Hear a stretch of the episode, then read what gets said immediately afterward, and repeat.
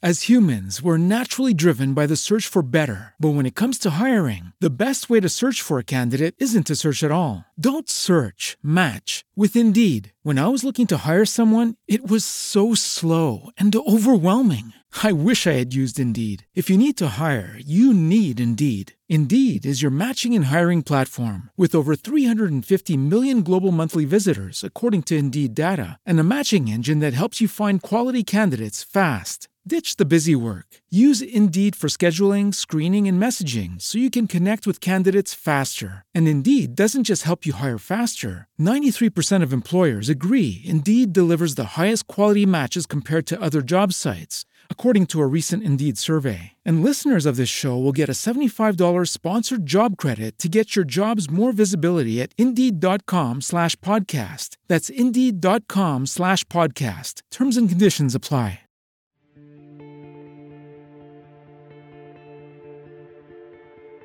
Olá, você que se liga no podcast Poucas Palavras, eu sou o Gimel e hoje eu quero falar sobre legado espiritual. O título desse episódio é O que aprendi sobre legado espiritual. Em 2006, eu fui ministrar numa conferência de adoração em Palmas. Eram 120 horas ininterruptas de adoração, cinco dias direto de adoração. E no penúltimo dia daquela conferência aconteceu uma coisa que para mim foi assim interessante, uma experiência com Deus interessante.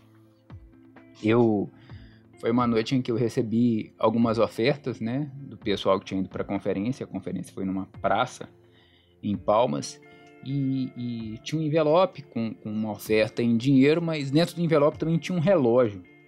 Era um relógio bonito, caro, e, pelo menos eu imagino que tenha sido, era um relógio de, de marca, inclusive. É, mas aquilo, sei lá, me deixou intrigado. Eu fiquei perguntando: caramba, bicho, por que um relógio? Né? E no último dia de, de conferência, uma pessoa veio orar por mim e esse homem de Deus ele, ele trouxe uma palavra. Ele disse assim: é, não é tempo, não está na hora ainda. É, Deus quer construir alguma, algumas coisas em você primeiro, para que depois você comece a se mover. E aí eu entendi o porquê do relógio, né? Essa experiência foi muito interessante para mim porque ela me ensinou duas coisas. A primeira, sobre esperar, além, é claro, de ter sido uma experiência né, bem diferentona com Deus. E a outra, que foi assim, logo que eu cheguei em Brasília, logo que eu desembarquei, desembarquei em Brasília, eu tomei uma decisão. Eu ia procurar alguém para me discipular, porque até então eu caminhava meio que independente, muito sozinho, apesar de caminhar numa, numa comunidade de fé. Então, a partir dali, eu, eu decidi buscar discipulado. Eu busquei sempre, eu passei a estar sempre procurando alguém para me acompanhar, para eu andar comigo, para que eu prestasse contas e também para que eu pudesse aprender. E, e, isso virou uma prática da minha vida. Eu sempre estava caminhando com alguém para prestar conta, para ouvir, para pedir conselho. Isso, isso é muito importante. Essa conexão ela é muito importante. O, o, fato de você ter um pai, um mentor espiritual é, é, muito importante. E eu tive alguns muito, muito importantes na história da minha vida, no, no, na minha caminhada ministerial inicial, quando eu comecei a ser professor de escola bíblica, professor de escola de líderes lá atrás, no início da minha vida cristã. É, um pastor que me inspirou muito foi o pastor Hudson, não esqueço das coisas que ele me ensinou. Eu tive várias pessoas também, homens de Deus, pessoas conhecidas, que me aconselharam, que me ajudaram, que eu busquei mesmo, fui atrás dessas pessoas e olha, eu entendo que eu tenho chamado em tal área, eu preciso, eu preciso de aconselhamento, de ajuda nisso. E eu dou graças a Deus por isso, por ter tido esse entendimento, é um entendimento muito importante. Então eu quero compartilhar aqui algumas coisas que eu aprendi, sabe, sobre caminhar com, com alguém, mas sobre lidar com o legado espiritual. O texto de, de Êxodo, capítulo 17, tem um, um, uma passagem muito interessante. É uma passagem que os israelitas estão tramando uma guerra contra os amalequitas e aí Moisés está lá em cima do, do, do, monte com Arão e Josué está na batalha. E a Bíblia diz uma coisa muito interessante, que quando Moisés levantava as mãos, ficava com as mãos erguidas, Josué prevalecia, Israel prevalecia sobre os amalequitas. Mas quando Moisés baixava as mãos, é, os amalequitas prevaleciam. E eu leio esse texto da seguinte maneira: esse texto está ensinando a gente sobre a importância de uma geração abençoar a próxima geração e a próxima geração mandar sobre a bênção da geração anterior. É interessante também o, o, o texto que conta da passagem em que Eliseu pede para Elias porção dobrada da unção dele. E aí Elias diz uma coisa muito interessante para Eliseu: Ah, você está querendo porção dobrada da minha unção? Então, se quando eu for levado, você me vê, você vai ter a porção dobrada da, da minha unção. Mas, na verdade, o que Elias estava desafiando Eliseu a fazer é continuar aquilo que ele fez a vida toda: observar o seu líder, observar o seu mestre. Jesus, lá em Lucas capítulo 16, versículo 12, ele diz uma coisa muito interessante: como que eu posso confiar a você uma coisa que é sua se você não sabe ser fiel ao que é do outro? Então, esse é um grande problema em se tratando de ministério às vezes. A gente, as pessoas usam muito pronome pessoal hoje para falar de ministério. É meu ministério, meu chamado. Mas antes de ser você, é primeiro de alguém. Em primeiro lugar, é de Deus. E às vezes ele passa por uma pessoa e essa pessoa vai passar para você é a questão do legado, que em se tratando de, de, de, reino de Deus é muito importante. O movimento das Assembleias de Deus, por exemplo, é o maior movimento pentecostal do mundo. Estima-se que o movimento das Assembleias de Deus em todo o mundo tenha mais de 25 milhões de membros. Mas o movimento da Assembleia de Deus só existe no Brasil porque dois missionários, Daniel Berg e Gunnar Wingren, desembarcaram no porto de Belém em 1910 e eles são resultado, eles são legado do avivamento da Rua Azul em 1906. Em 1904 aconteceu um dos avivamentos mais impactantes da história do mundo, foi o avivamento do país de Gales. Rick Joyner, no livro Mundo em Chamas, ele diz que quando as notícias do que aconteciam no país de Gales chegavam em outros países através de jornais ou de testemunhos, o avivamento acontecia nesses locais também. Mesmo não convivendo com Ivan Roberts, que foi o precursor do avivamento do país de Gales em 1904, algumas pessoas passaram a caminhar nos princípios em que Evan Roberts caminhava, de fome, de sede, de saber que havia mais de Deus, e quando essas pessoas começavam a caminhar nesse legado deixado por Evan Roberts, o avivamento acontecia nesses locais também. Em 1950, um professor de um instituto teológico na Argentina, Eduardo Miller, convocou seus 50 alunos. A Argentina vivia o seu pior momento no que diz respeito a, a, a, declínio espiritual e ele convocou seus 50 alunos do Instituto Teológico a orarem todos os dias pelo avivamento na Argentina. Houve um episódio, Tommy Tenney conta isso no livro Os Caçadores de Deus, em que esses alunos oraram tanto que ele conta que ele viu um aluno é, encostado numa parede orando pela Argentina e lágrimas escorriam pela parede. Esse aluno orou por seis horas. Houveram turnos de 18 horas em que esses alunos oravam incansavelmente pela Argentina. O resultado é que 18 meses depois, a Argentina experimentou um dos seus maiores avivamentos, com ginásios e estádios lotados. Jornalistas de outros países que, que, que viajaram para a Argentina. Houve um jornalista americano que viajou para a Argentina.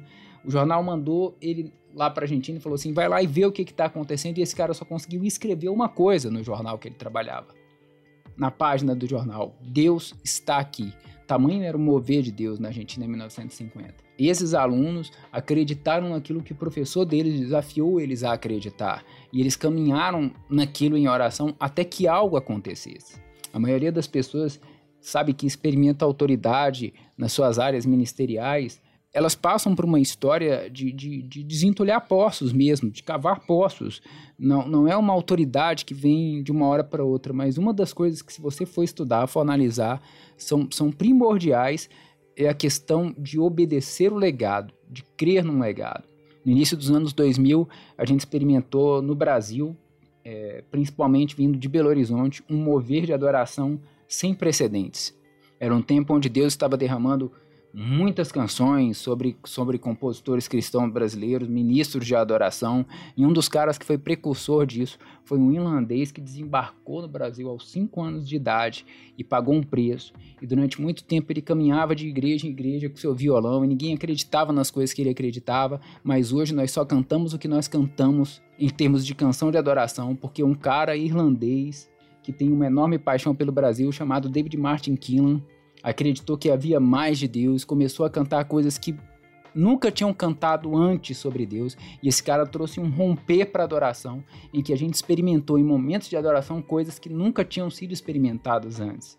A maioria da, das pessoas que vi, viveu aquela época diz o seguinte, que os ajuntamentos em torno de música cristã naquela época, geralmente é, é, eram em torno de bandas temáticas, de, de grupos que se reuniam para cantar música gospel, tinha muito esse rótulo na época, mas que nada mais passava de emocionalismo, mas Deus levantou naquela época uma geração de ministros e um dos precursores desse movimento foi o David Keelan, em que momentos de adoração eram carregados de uma, de uma manifestação, de uma visitação tremenda da presença de Deus. O Brasil experimentou o seu maior número de conversões é, é, é nos últimos anos, inclusive nesse, nesses, quatro primeiro an nesses quatro primeiros anos dos anos 2000, onde houve esse envolver de adoração que partiu principalmente, um dos lugares que experimentou muito disso é, é e que abençoou muito o Brasil com esse mover de adoração foi Belo Horizonte. Mas se você estudar a fundo a vida dessas pessoas que eram precursores desse movimento, um preço foi pago, um legado foi deixado por alguém, essas pessoas acreditaram nesse legado e elas trabalharam nisso. Elas honraram os seus pais espirituais, honraram o que seus pais espirituais acreditavam e por isso experimentaram, sabe, é, é, é um, um, um, grande favor da parte de Deus no que diz respeito aquilo que eles fizeram como ministros de louvor impactaram essa nação. E, e isso, de verdade, para mim, é o grande desafio. Aprender a caminhar. Sabe, é, a gente. Eu percebo isso. Esses dias eu estava conversando com um amigo de outra cidade que está assumindo o ministério. Né? Ele, ele é meu amigo de longa data, foi, foi meu discípulo lá no início da minha vida ministerial, quando a gente caminhava numa igreja em células, há muito, muito tempo atrás. Isso me faz lembrar que eu tô velho. É, e ele está assumindo a liderança de, de, de, jovens na igreja dele. E ele estava comentando, sabe, das ideias de fazer as coisas novas e de, e de, começar tudo do zero, quando na verdade o grande desafio, a gente fala muito de cultura de honra, eu sempre gostei muito de ensinar isso, inclusive eu recomendo que você leia o livro com esse nome do Dennis Silk sobre cultura de honra, e as pessoas têm um entendimento errado sobre cultura de honra. As pessoas acham que cultura de honra é lembrar algo que é grandioso que alguém faz, mas na verdade cultura de honra sustentável é você caminhar sobre algo que alguém ensinou. Aí talvez você diga assim, poxa, mas meu livro líder ou a pessoa que me antecedeu no, no, no, ministério, eu não concordo, eu não concordava com tudo que ele fazia. Eu vou te falar uma coisa que eu aprendi com outro homem de Deus que chama ponto de conexão. Talvez você não concorde com tudo que seu pastor faz na sua comunidade de fé. Talvez você não concorde com tudo que a pessoa que antecedeu você, sei lá, de repente você está é, é, assumindo um ministério agora, na sua igreja, no seu movimento, lá sei. Mas ache um ponto de conexão algum ponto nessa pessoa que existem valores e coisas que ele acredita que você também acredita e faça desse ponto o ponto de conexão. O ponto que justifique a sua caminhada com essa pessoa. E aprenda dessa pessoa. Todo mundo tem algo para ensinar, assim como todos nós tem, temos algo para aprender. Biblicamente falando, se a gente pegar o texto que eu usei como exemplo de Moisés e Josué, Deus faz coisas novas, mas Deus não desconstrói aquilo que ele construiu. Deus só vai desconstruir alguma coisa se ele não tiver construído. Mas aquilo que ele construiu, ele não desconstrói. Ele sempre acha um ponto de conexão para desse ponto de conexão fazer coisas novas. Mas no reino de Deus, uma coisa chamada legado, ela é muito importante. Então, talvez você está assumindo ministério hoje, ou você pense em assumir ministério, caminhe com alguém tem um pai espiritual, mas mais do que ter um pai espiritual, é, é, olhando tudo aquilo que eu acabei de falar aqui sobre cultura de honra, aprenda dessa pessoa, ache o ponto de conexão e aprenda a valorizar legado espiritual. E aí eu creio que seu ministério vai ser tremendamente abençoado. Essa é a palavra que eu queria compartilhar hoje. Fique com Deus, até o próximo episódio. Tchau, tchau. Nos siga nas nossas redes sociais. No Facebook estamos como Poucas Palavras Cast. No Instagram estamos como arroba poucaspalavras.cast. Se você quiser saber mais sobre os episódios e sobre os ministros, entre no nosso site www.poucaspalavrascast.com.br. Você encontra nossos episódios em todos os agregadores de podcast e também nos encontra de modo fácil no YouTube e no Spotify. Galera, eu tenho um recado para vocês. Nós vamos iniciar um novo projeto ligado ao podcast que vão ser vídeos que vão passar no nosso canal no YouTube. Então eu venho pedir para que vocês entrem no nosso site na área de Fale Conosco ou mande um e-mail para nós em poucaspalavrascast.gmail.com com as suas dúvidas sobre os episódios que foram lançados, qualquer um dos episódios, dúvidas, questionamentos, ou até mesmo se você tem alguma contribuição para dar sobre o assunto que nós falamos. Que no final de, de cada mês nós vamos fazer um vídeo explicando, tirando, respondendo essas dúvidas e compartilhando as contribuições que vocês derem para gente como uma forma de feedback mais direto para vocês.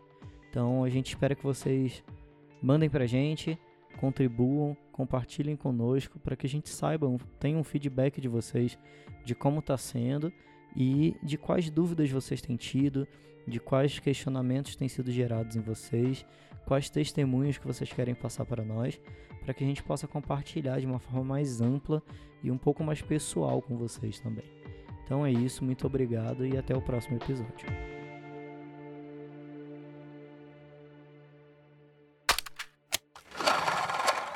Esse podcast foi produzido por LTK Media.